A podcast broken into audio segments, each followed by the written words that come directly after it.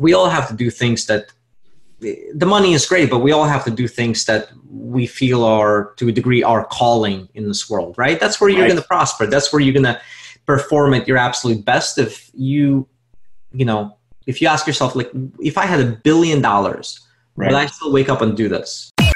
Welcome to the Accelerated Investor Podcast with Josh Cantwell. Josh Cantwell.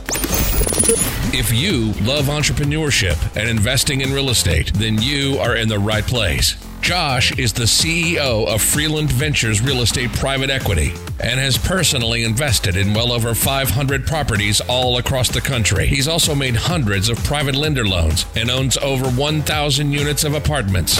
Josh is an expert at raising private money for deals, and he prides himself on never having had a boss in his entire adult life. Josh and his team also mentor investors and entrepreneurs from all over the world. He doesn't dream about doing deals. He actually does them, and so do his listeners and students. Now sit back, listen, listen, learn, learn, and accelerate your business, your life, and your investing with the Accelerated Investor Podcast. So, hey, welcome back. Welcome back for all of our listeners who've been with us for a while, or whether this is your very first Accelerated Investor podcast. Thanks so much for joining us. I'm honored to be here with you, whether you're in the gym, whether you're on a walk, whether you're getting ready for your day, or you're in your car in your commute and you're listening to Accelerated Investor. I hope you've enjoyed all of the episodes. I'm so excited to be part of your routine, part of your life and helping you achieve your goals as a real estate entrepreneur and helping achieve your lifestyle goals and your cash flow goals. Um, just love bringing you, whether it's a guest, whether it's a solo cast, and bringing you some of the best of the best information to help you along your journey. Uh, my guest today is a good friend of mine. We've actually known each other going on nearly 10 years. His name is Daniil Kleyman. He is a real estate entrepreneur and a software developer from Richmond, Virginia. He owns over 100 units uh, of properties, both single family, duplexes, commercial buildings. He's a developer, he's a builder, and he also uh, has an amazing software company that helps real estate investors. We'll talk a little bit more about that. And what I'm excited to talk to Danilo about is also our journey. Uh, when Danilo and I first met years and years ago, he was single. We were relatively new to real estate. Uh, now both of us are a little bit aged, a little bit more white hair, um, married both of us with kids, and we'll talk a little bit about our entrepreneurial journey and how family has actually maybe changed our perspectives, changed our priorities. So, Daniil, thanks so much for being here. Welcome to Accelerated Investor. Yeah, man, great, great talking to you again. I feel like it's been it's been a couple of years, but it probably hasn't been that long. So yeah, absolutely. Um, Daniil and I not only have shared ideas for raising money, but we've done some affiliate, uh, you know, deals where we promoted some of his different products and services to our audience, and he's done the same with his mm-hmm. audience. And uh, some of our customers are also customers of his. So we've had a lot of connections over the years. So Daniil, first of all, I love to talk to my guests first about their money making strategy in real estate. So just tell our audience a little bit about what you do to make money in real estate. Sure. So right now, my, my business primarily revolves around development. I, I started out rehabbing single family houses, then I moved into rehabbing duplexes and, and quads. And over the last couple of years, I've largely transitioned to building ground up. And, and I can talk about that later if you want, but I, I like ground up a lot better than I like rehabbing for many, many reasons. But primarily, my business right now revolves around building properties to then keep in my rental portfolio. And the, this includes duplexes, this includes quads, larger apartment buildings. A bunch of projects I'm developing now are mixed use, uh, so corner commercial, uh, and then rest are apartments. And that's really the type of development I like a lot right now. Is we're doing we do mostly infill in uh, the downtown area and uh, the infill development where I can add uh, a commercial tenant that becomes an amenity to the neighborhood, and that in turn attracts makes the rest of my apartments in the building more attractive. That those are really the type of projects I'm doing now. I've got three of them currently going on. So, okay. and I and, and I and I build I build spec houses. And I was just telling you before we started the call, we listed three houses today that we built ground up.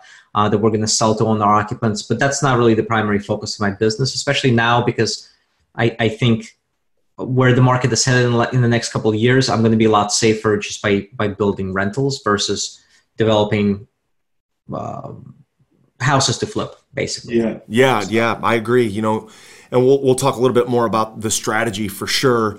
But Daniil, tell me a little bit more about how your investing strategy of development and commercial projects how does it help you achieve your entrepreneurial and your family and your relationship goals because that's really what we're doing here right is yeah. we're investing in real estate ultimately to produce some sort of income or lifestyle for ourselves and our family so tell me a little bit more about that and how does your real estate uh, fill in and, and protect and provide for what you want to do from a lifestyle and family perspective sure so i you know uh, honestly, from day one, I, I, I, was never that excited about flipping. And and and I, I tell this to our subscribers and our, our clients all the time, so they, they they know my story very well. But all I want is monthly checks.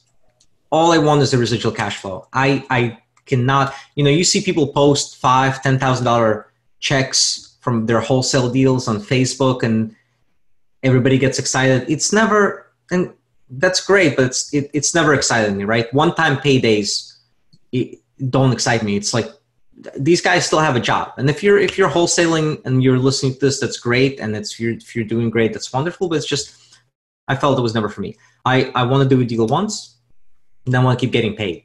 Yeah. So so most of my focus revolves around building assets that will then stay in my portfolio. We have a great in-house management team, and we build a great product.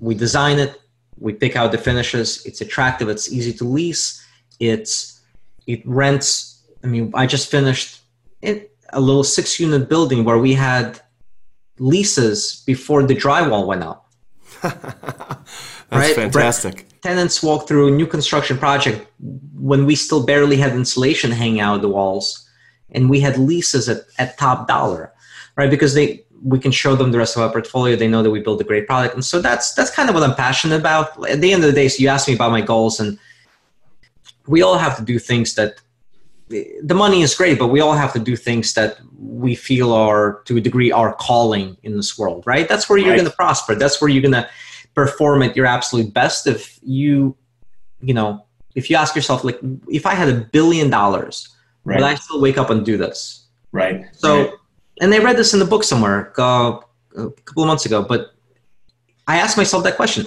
If I had a billion dollars, all the money in the world that I needed, if I never had to work a day again in my life, if I had great family relationships, if I had great everything, would I still wake up and develop real estate? And the answer is yeah, I would because like I truly enjoy it. So nice.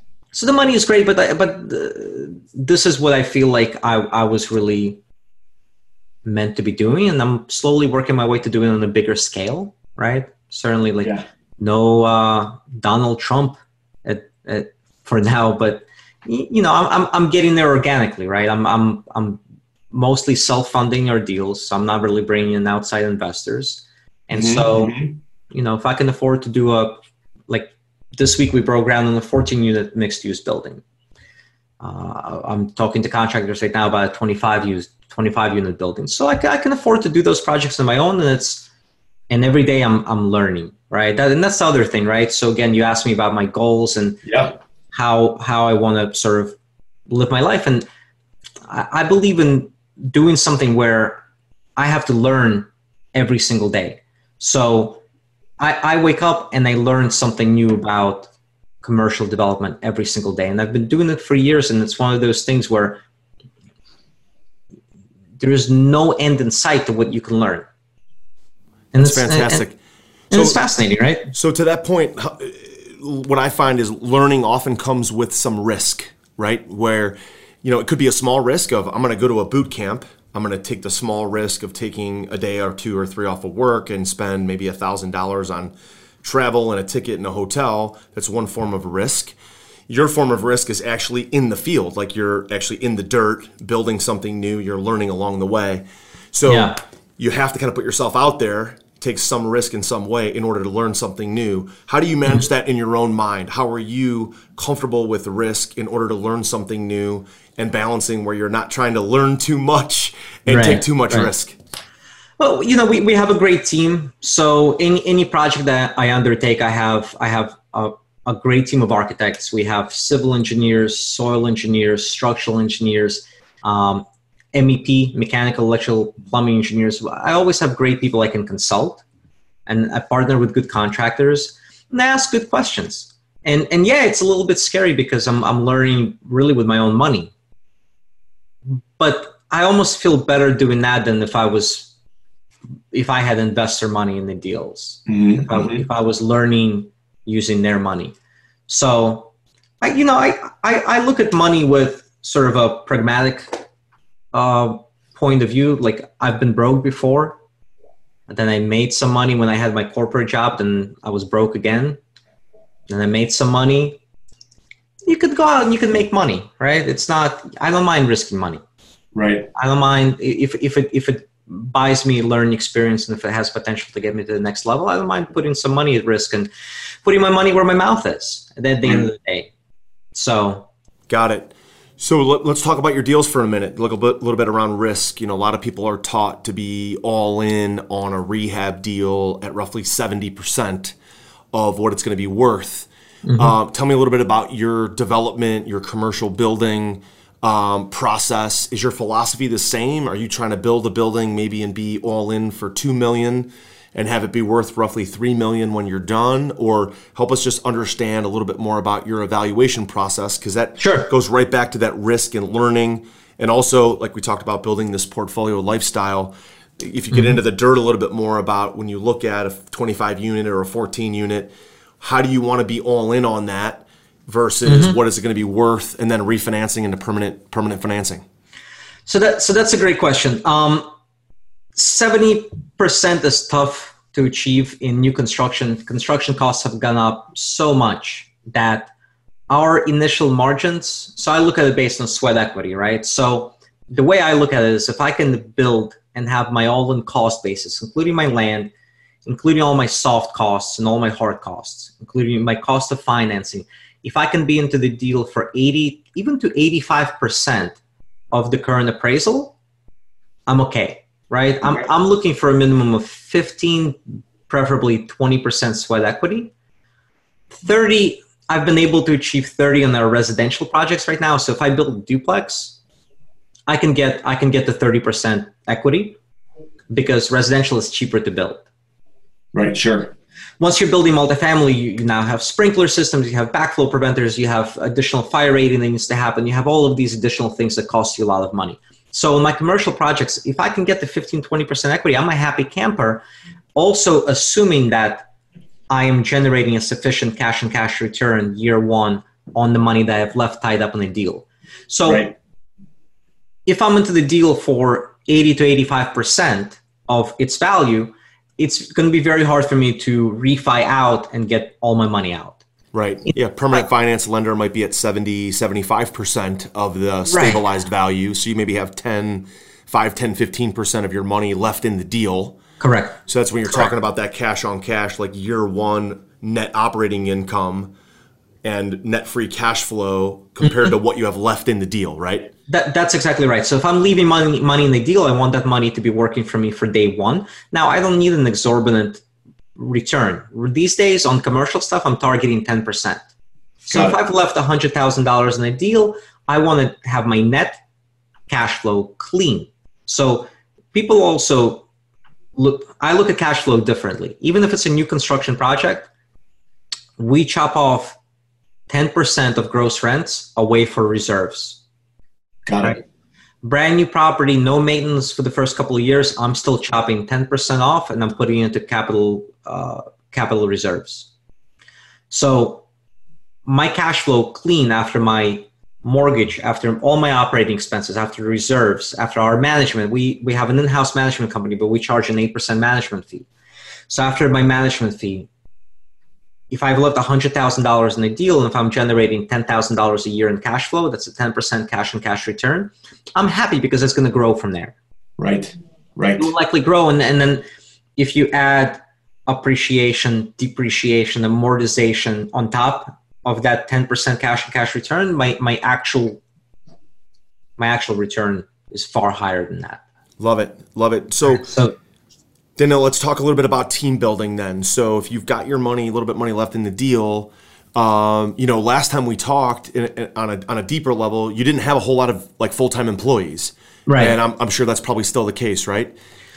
In in my real estate so, business, I have one full time employee. It's my full time property manager, and and as our unit count surpasses probably 150 next year, i will hire a second one, mm-hmm. and that and that's it. So I mean, we have a part time bookkeeper, and then everybody else is is outsourced. I've been thinking about bringing in an in house project manager, but then I would have to get finally my GC license, which I've been avoiding doing.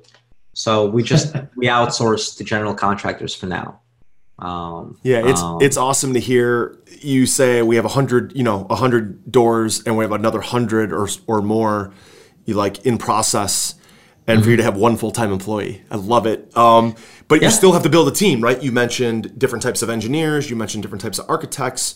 Mm-hmm. You've got to have leasing agents. You've got to have, uh, you know, those types of things. You're essentially the general contractor and ultimately the asset manager, I guess you could describe yourself as.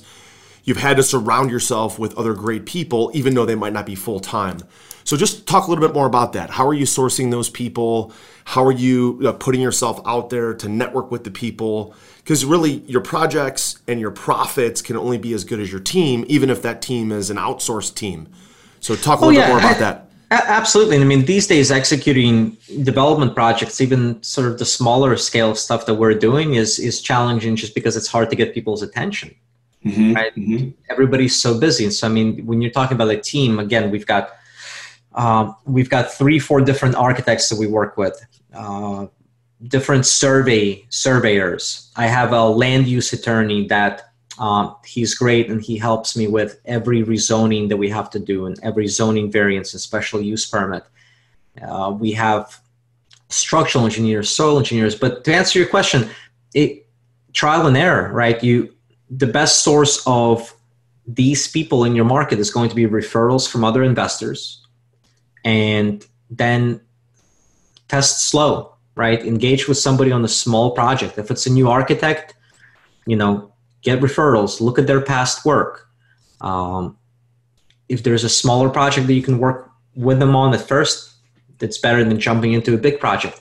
It, it's trial and error and, and, and seeing who you have chemistry with and who you can get along with and, and who does what they say they're going to do when they say they're going to do it. To me, that's really, if, if I can find people that consistently do what they say when they say they're going to do it, and how they said they were going to do it. That's like gold to me, you know. Yeah. And those people are few and far in between. If you, and when you find those people, hang on to them for dear life because, as you said, Josh, you, your your team will make all the difference in the world. Whether it's an outsourced team or an in-house team, it will determine everything. It'll determine your success. Absolutely. So finding those good people is is crucial, and it, it's it's just like finding good contractors. It's referrals and then trial and error you, are gonna, you're gonna kiss a lot of frogs before you find your Prince Charming. But then when you find your Prince Charming, just treat them well, pay them fast. Don't be a dick. Right. People like to get paid fast, right? And they like right. like yeah, everyone likes you know needs to be firm without like I said being a jerk, right? That that's part of the process. People that win are people that are that do what they say, pay on time, firm but not a jerk like all those things are i think basic like things you learn in like second third grade but i think sometimes adults we forget that we yeah. learned that when we were kids yeah, yeah it's, I mean, it's amazing you know, that it just translates into business still you know 20 years later i know it's but we're we are stubborn slow creatures we don't always learn and you know set your expectations ahead of time with people treat them fairly you know I, i'm i'm prone to to flying off the handle once yes. here and there but but I also have a great reputation in my town from the point of view that like I've never ever ever screwed anybody over. You will never find anybody that has done any work for me that will tell you I shorted them a single penny. Nice. A lot of investors have that reputation. A guy finishes a job and you show up and you're like, ah, but you cost me an extra three days and I have to pay interest to my lender, so I'm gonna shortchange you or you know, oh, I, I had a change order, but I'm not gonna pay you for it. I mean, people have a bad reputation.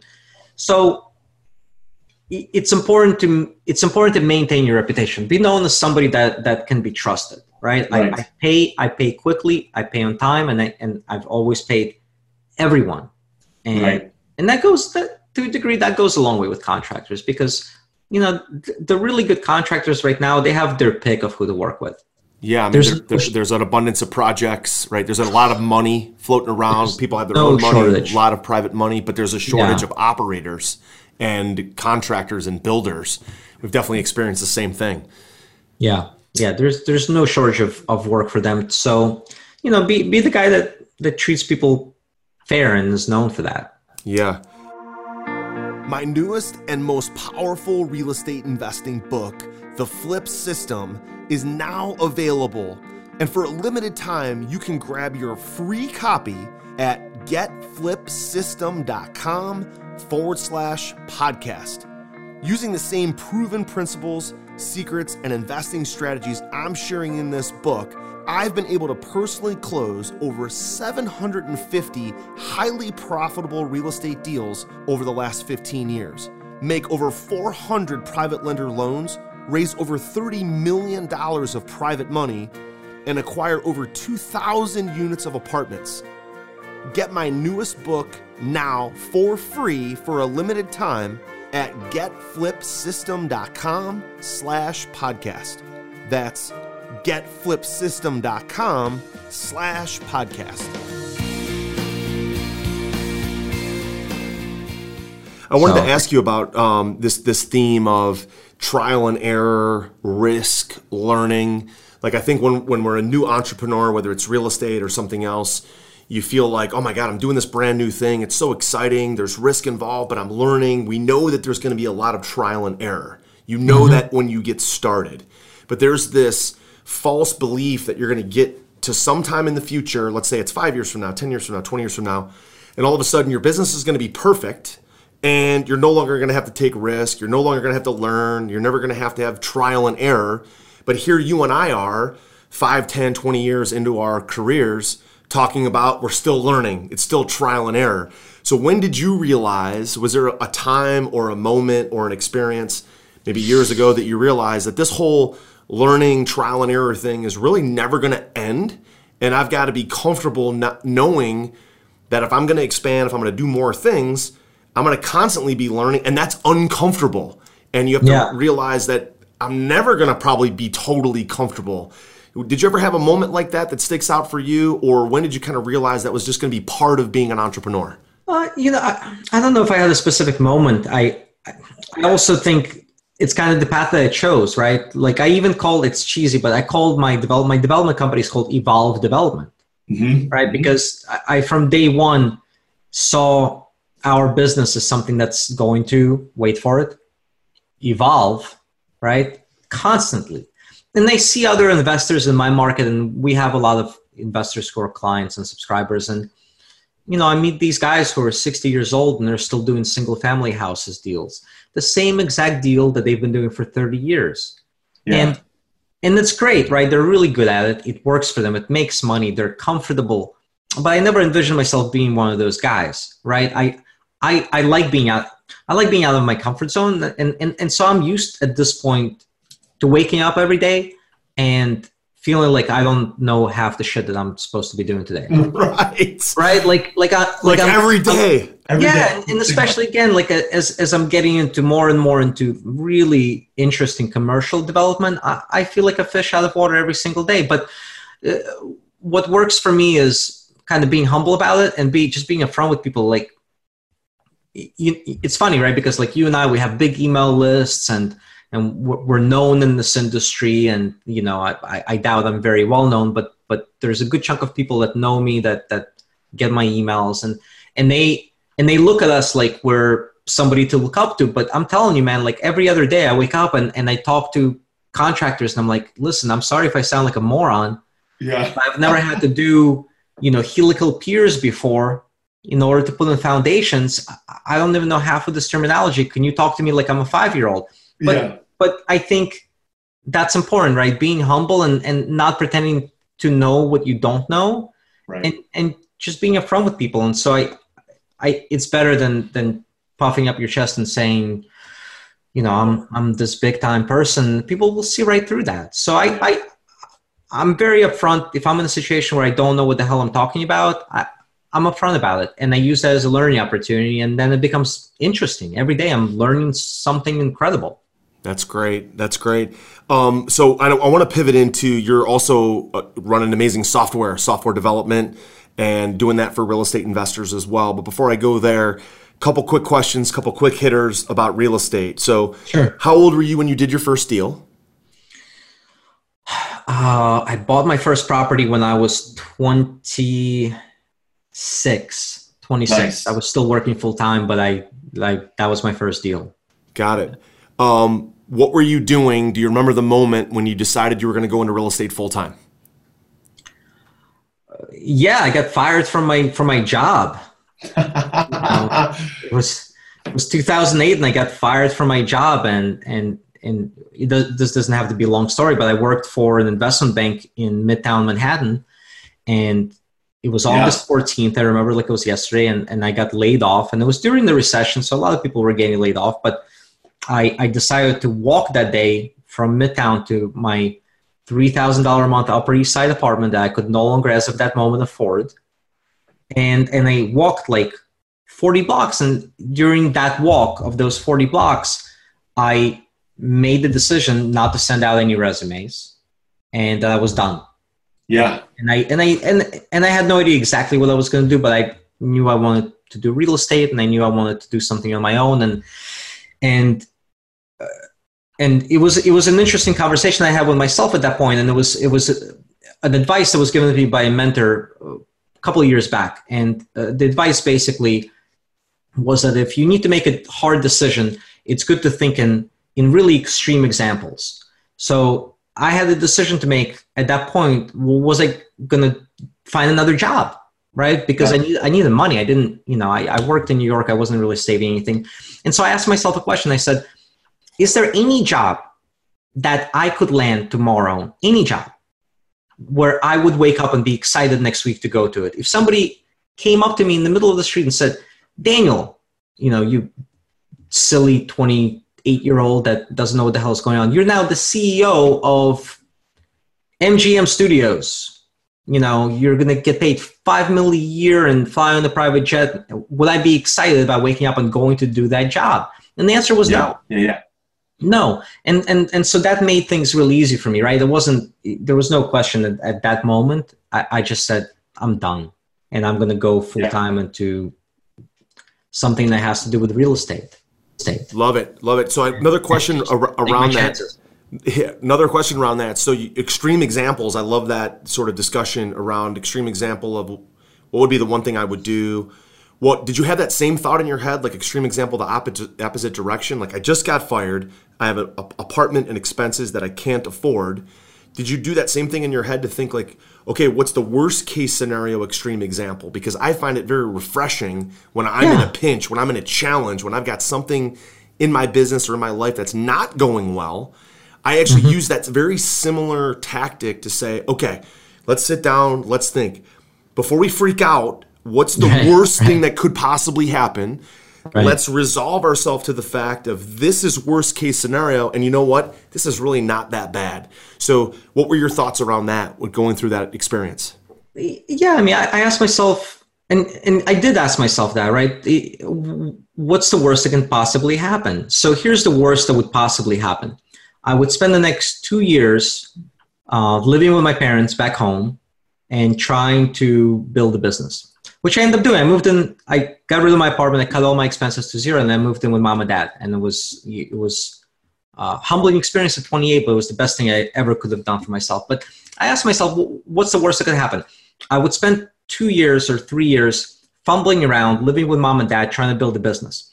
Then I would give up. Right and fail and go and look for a job. And i would sit there at that job interview and the guy would say there's a gap in your resume of three years. What were you doing? And i would say well i i built a company. And it didn't work out. Here's the things that i learned. One two three four five six seven eight nine.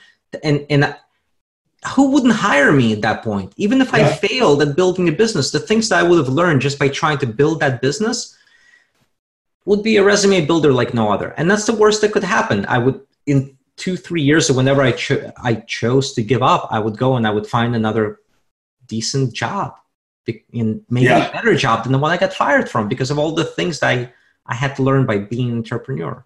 That's the word. We, how bad is that? So, and yeah, you, you know, we, we all look back during the moment. We tend to freak out about whatever's going on.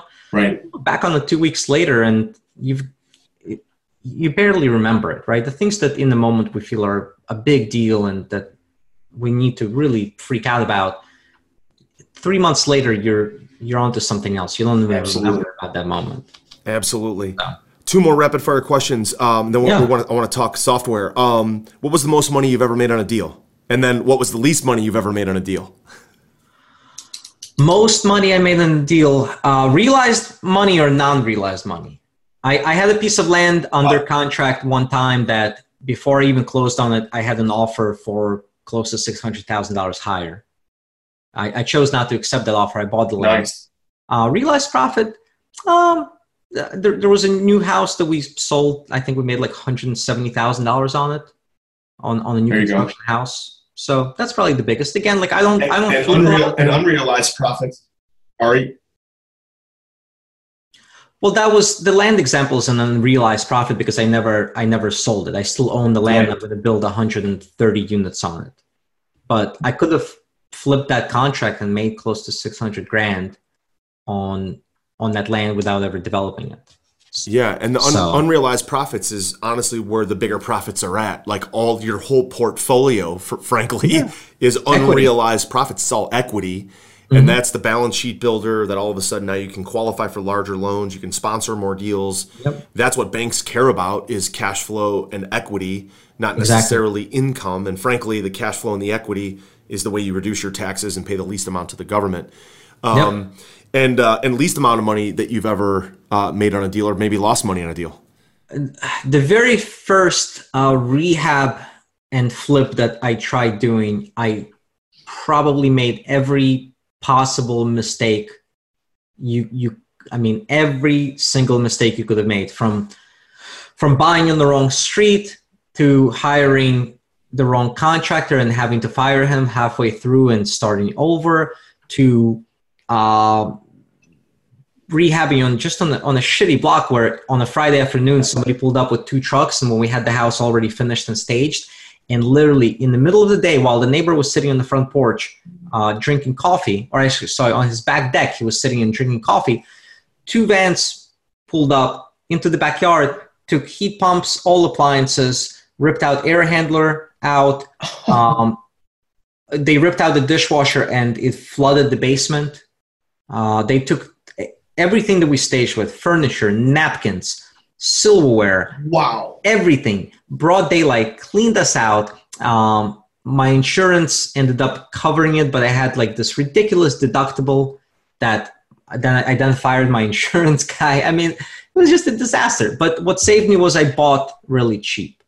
And that goes back to the old adage and yeah in real estate investing, which is you you make your money when you buy. And so luckily I bought really cheap and I ended up losing probably like five thousand dollars. Net net when we sold the house, I I was I lost a couple of grand. Got it. Got it. Yeah. Given given how many mistakes I made, that's I call that a win. Absolutely. Absolutely. So Daniil, tell us a little bit more about you've you've taken now all this experience as a developer, builder, raising private capital, funding deals on your own building a massive portfolio, doing new construction, and you've kind of boiled all that down into your software, Rehab Valuator, which we're very familiar with. Uh, a lot of my audience is familiar with it because we've promoted it in the past. But mm-hmm. I know mm-hmm. it's evolved over the years. You've added to it over the years. It does amazing things. Um, so I definitely want to uh, kind of plug that tell my audience that they should be using it and where they can go get it. So just describe it real quick about what it does, and then just throw out your website where uh, where our folks can go get a free trial. Sure, and and you know, and I and I appreciate you. You know, you've you've spread the word about the software in the past, and and I and I really appreciate that. It, it's basically uh, the the software. The original version of the software came out almost when they started my real estate business, and and it was originally developed as a spreadsheet just for myself to use in doing deals. And since then, it's evolved into a pretty sophisticated cloud-based platform. And there's a free version and there's a premium version, and you can get the free version if you go to rehabvaluator.com, R-E-H-A-B. Yeah, we'll, we'll put that in the uh, in the we'll put that in the show notes as well. Rehabvaluator.com. Right. Yeah, but it's it, so it really does three things. It's an analysis, it's a deal analysis, deal marketing, and project management software.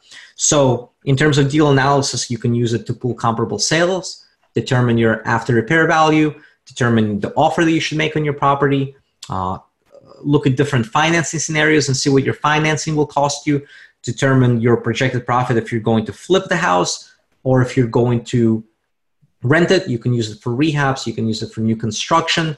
We use it in our development business because I can literally model this is what I'm buying land for, this is what my construction will cost me, this is what my short term financing costs me when it's done, this is my projected income, projected expenses, and now I'm going to refi into permanent financing, and, and it spits out, you know, what my debt coverage ratio on the new loan will be, what my net cash flow will be, how much equity I have in the deal. So I use it daily for my my development projects. Uh, that, so that's one. That's analysis. Marketing. If you're a wholesaler, it creates marketing presentations that you can use to sell your wholesale deals, and you can there's social media syndication functionality there that you can use to build your cash buyers list. And then marketing also in terms of if you're buying a deal yourself, you need to raise money. So a lot of our users use the software to put together private lender presentations for their projects, as well as bank financing packages for their projects. And I do the same. So I've mm-hmm. used, I've, I've raised over $10 million in, in funding probably using just the simple presentations that the software puts together. Nice. And and then nice. lastly, there's a project management component. So you can build out detailed uh, rehab budgets. You can create cost templates so that when you're looking at your next deal, instead of recreating your budget, you can pull up a cost template and then create a rehab or a new construction estimate for your project in, in a couple of minutes. It, it's got ability to put together scopes of work for your contractors. You can track all your bids store your documents. There's uh, in-app accounting system that basically lets you track your project as you're paying people, wow. contractors, and then it tells you in real time what's my budget versus what's my actual. Where does my project stand, category by category, and then creates really detailed, easy to understand reporting around it that you can use internally with your team or you can share with your partners, with your lenders. And uh, we're getting ready to release scheduling functionality for your rehabs, a couple of other things. So, nice. but I really just, you know, it's always been, I've built it based on my own business. Like I'm my own client. And it just so happens that we've also been able to help thousands of other investors, which is pretty cool. Are you ready to automate and explode your real estate investing? We're searching for extremely motivated individuals who are sick and tired of wasting time and want to finally see real results from their real estate investing business. We're searching for investors looking to get to the next level and become a bigger, better version of themselves while being a more successful real estate investing entrepreneur. Apply for mentoring and coaching at joshcantwellcoaching.com forward slash podcast. That's joshcantwellcoaching.com forward slash podcast. Yeah, guys, check it out. Rehabvaluator.com. We'll put it in the show notes. Um, highly recommend it. I mean, Daniil builds that software. I mean, again, it's amazing. You, you built your real estate business with very few full time employees. I know you've built your software business very similar with very few full time employees, uh, a lot of outsourced developers and things like that. So, congratulations on that. Fantastic. Um, Thank you. I wanted to wrap up, Daniil, by talking a little bit more about entrepreneurial routines and talk a little bit about how those routines may have changed over the last couple years. Recently got married a couple years ago, had a few kids.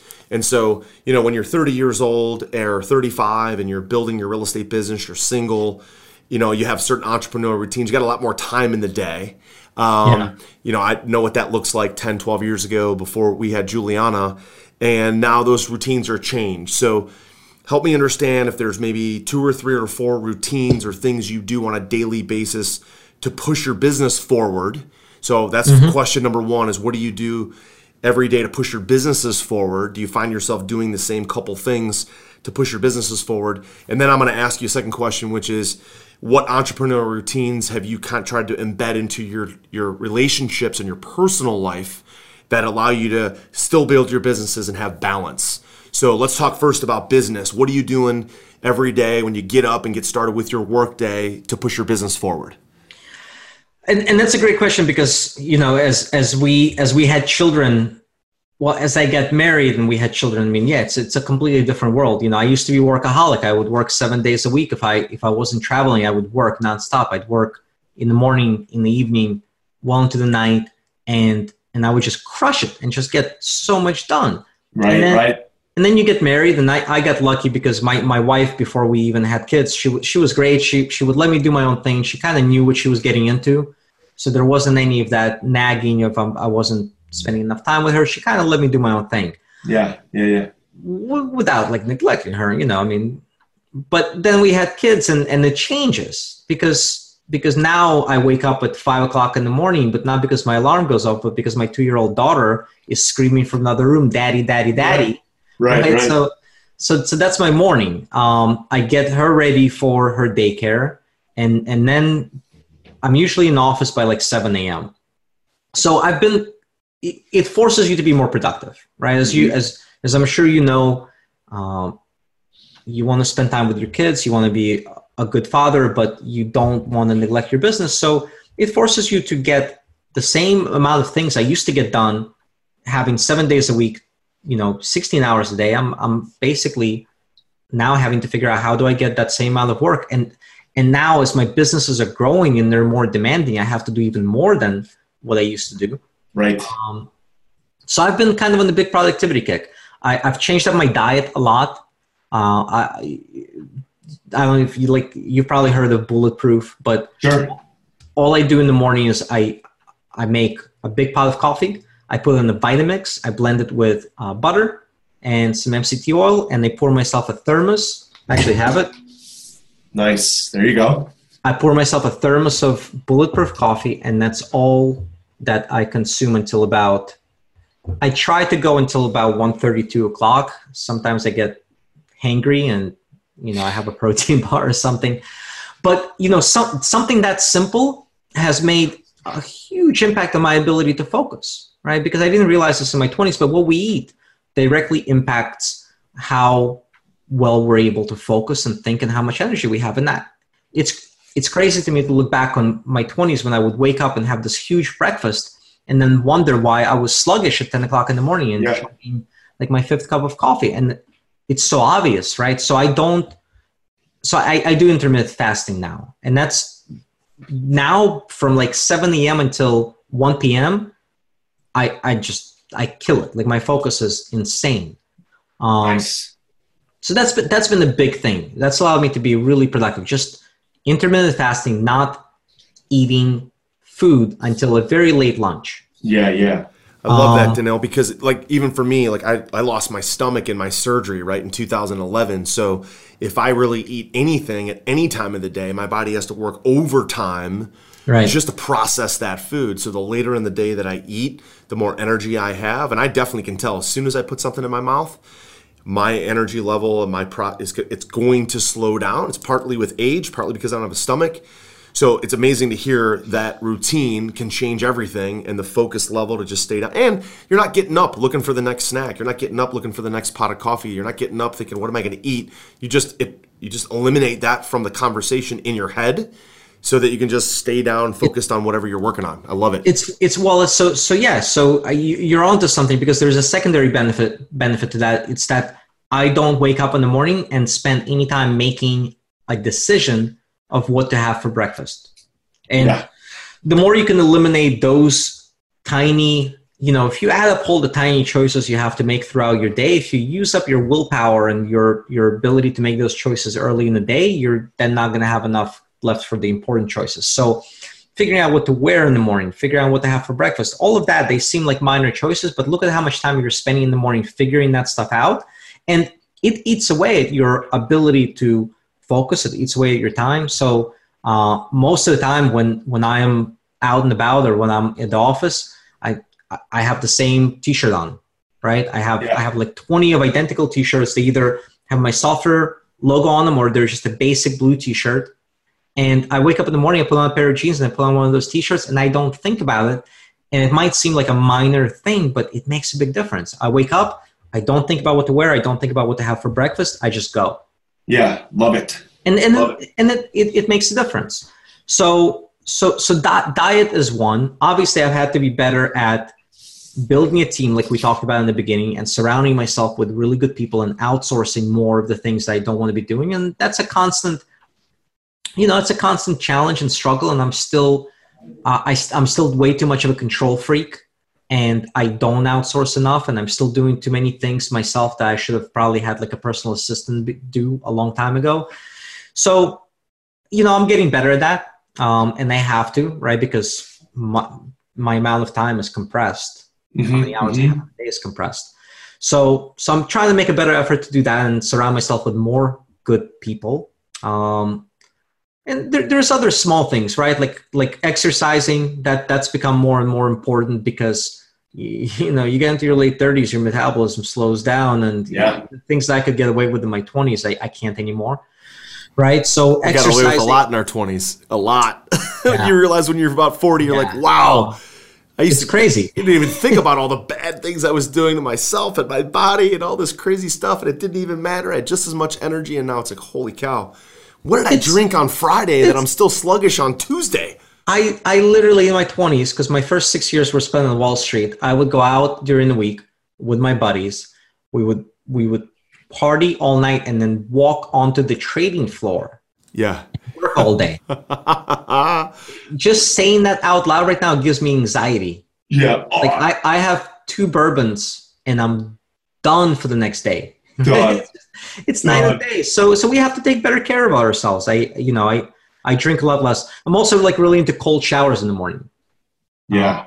freezing. Like I finish every shower with with 60 to 90 seconds of the coldest setting possible, and it has also a really positive impact on my energy levels throughout the day. There's you can read up on it. I'm not going to go into a whole spiel on it, but it's it's it's habit stacking, right? It's not a term I invented. I don't know who invented it, but it doesn't really matter what you know. It doesn't even matter what you learn in this podcast, right? It doesn't even matter what you it doesn't matter what you know. What what matters is what you actually do consistently. I think that's a I that, that's a quote I read by Tony Robbins recently.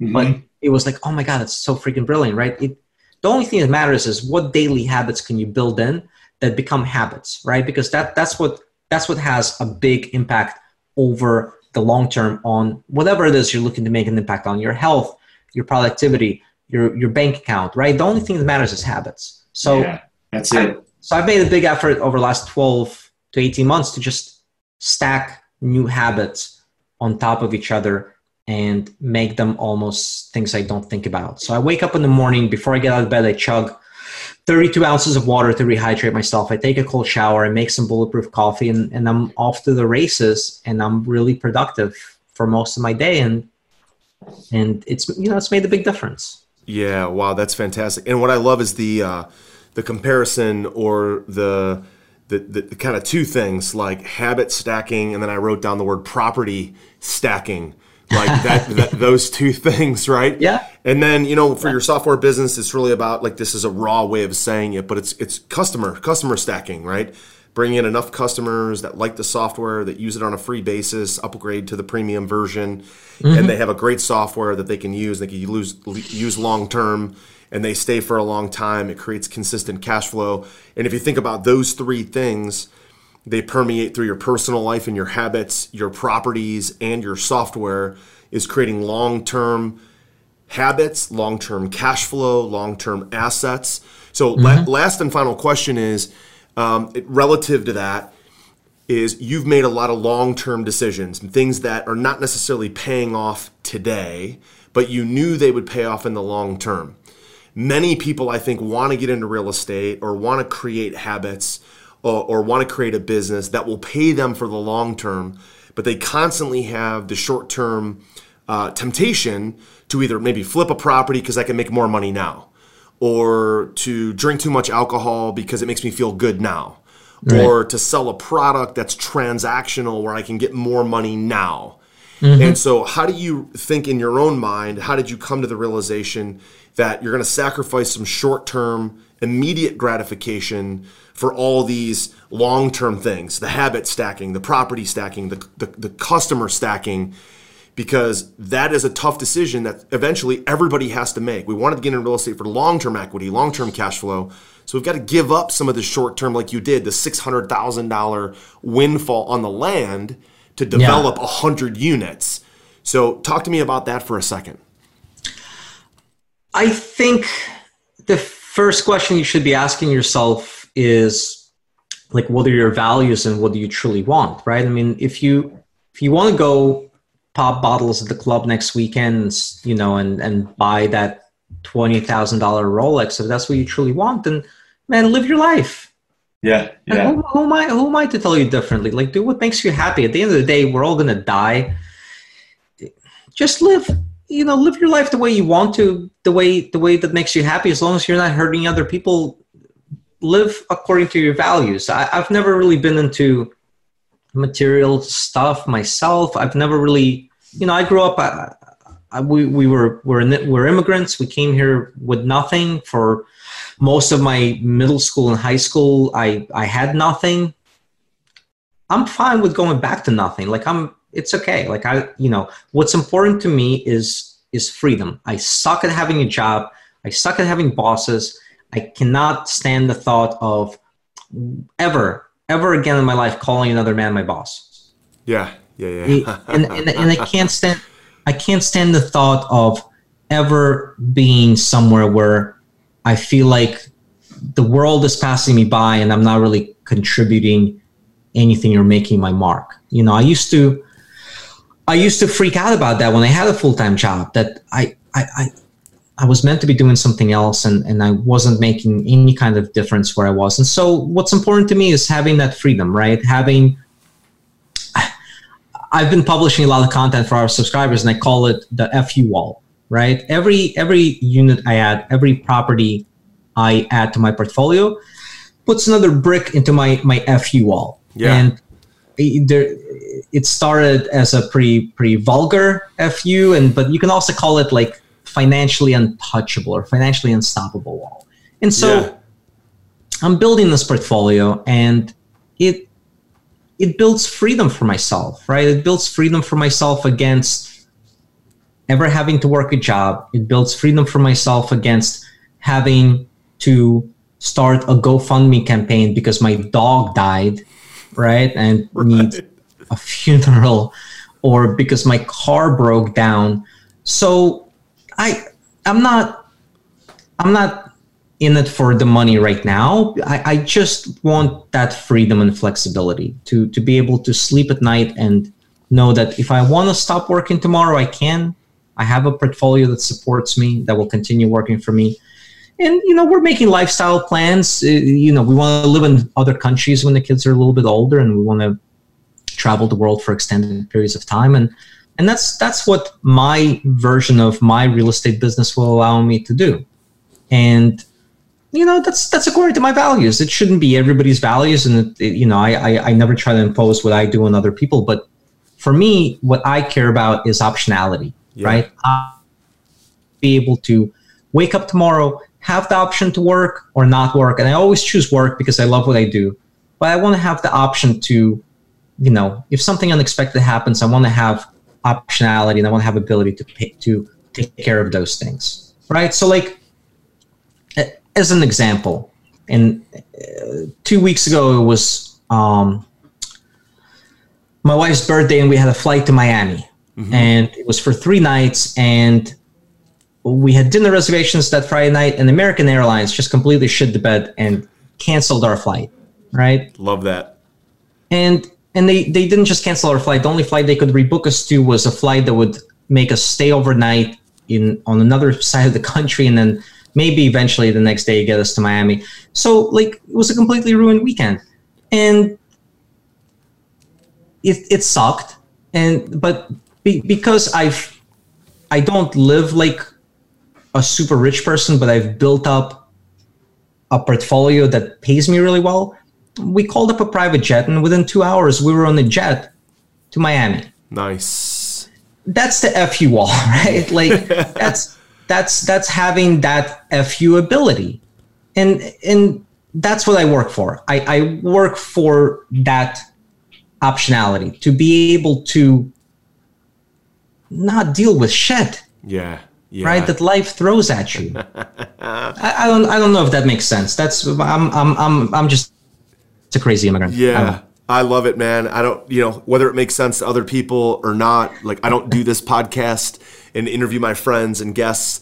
Uh, I primarily do it for my own. And I, and I tell my subscribers, all my listeners, if you haven't heard this before, I do this podcast for myself. And I just hope you like it. I'm going to do these interviews regardless because of the value I get out of interviewing guys like Daniil and my other friends and, and other amazing entrepreneurs. And when I do solo casts, Daniil, it's the same thing. Like I just kind of throw up in the microphone because it makes me feel good. And Yeah. I hope I provide value to people if they listen to it. And you know what? If they didn't listen to it, I would probably do it anyway because it makes me feel like I'm getting out my thoughts, my ideas and you know you do it for yourself man so the fact that you're doing what you want for the optionality for the freedom and ultimately there's the, the you know the financial independence the financial unstoppability and the fu wall for whatever reason sometimes it's to put it in their face and sometimes it's just for you guys it's phenomenal so Daniil, listen this has just been uh, i've had an absolute blast doing this interview it's great to catch up with you happy birthday um, you. you know, amazing, amazing stuff. Congratulations on your success. Um, and for all of my subscribers who are listening, if you've enjoyed this, make sure you go visit Daniil's website, rehabvaluator.com. He's giving away free membership, uh, free trial membership into his software. Um, have the opportunity to upgrade into the premium version if you'd like. But the, the free version is dynamite. Trust me, I've used it, I've checked it out, I've promoted it you should absolutely should should check it out. Also, Daniil, any other places online, whether it's website, Facebook, uh, that our audience should connect with you on or check you out on? yeah i'm i'm not on a lot of social media i'm on facebook so you can find me on facebook pretty easily by just searching my name um, I, i'm not really on twitter or instagram or i'm still figuring those things out and i'm not sure i even want to because Yeah, it's already too much work but uh, you know i'm on facebook and we have uh, a dedicated facebook group for our rehab valuator users and kind of a community of real estate investors there and that's something you can if you just search for rehab valuator users you can find that group on facebook as well and you can connect with me that way so perfect. Well, Daniil, listen, thanks so much for being on Accelerated Investor. I had an absolute blast with you today. Thank you, man. I appreciate you having me on. It's always it's always awesome talking to you, and uh, you know, I mean, you're you're asking great questions, so it's always you know it's intellectually stimulating to actually do this. So Yeah, you bet, my friend. Appreciate you being on. We'll talk to you soon. You've been listening to Josh Cantwell and the Accelerated Investor Podcast. Leave a comment on our iTunes channel and let us know what you want to learn next or who you'd like Josh to interview. While you're there, give us a five star rating and make sure to subscribe so you can be the first to hear new episodes. Follow Josh Cantwell and his companies, Strategic Real Estate Coach and Freeland Ventures, on all social media platforms now and stay up to date on new training and investment opportunities. To start your journey toward the lifestyle you've always dreamed of. Apply for coaching at joshcantwellcoaching.com.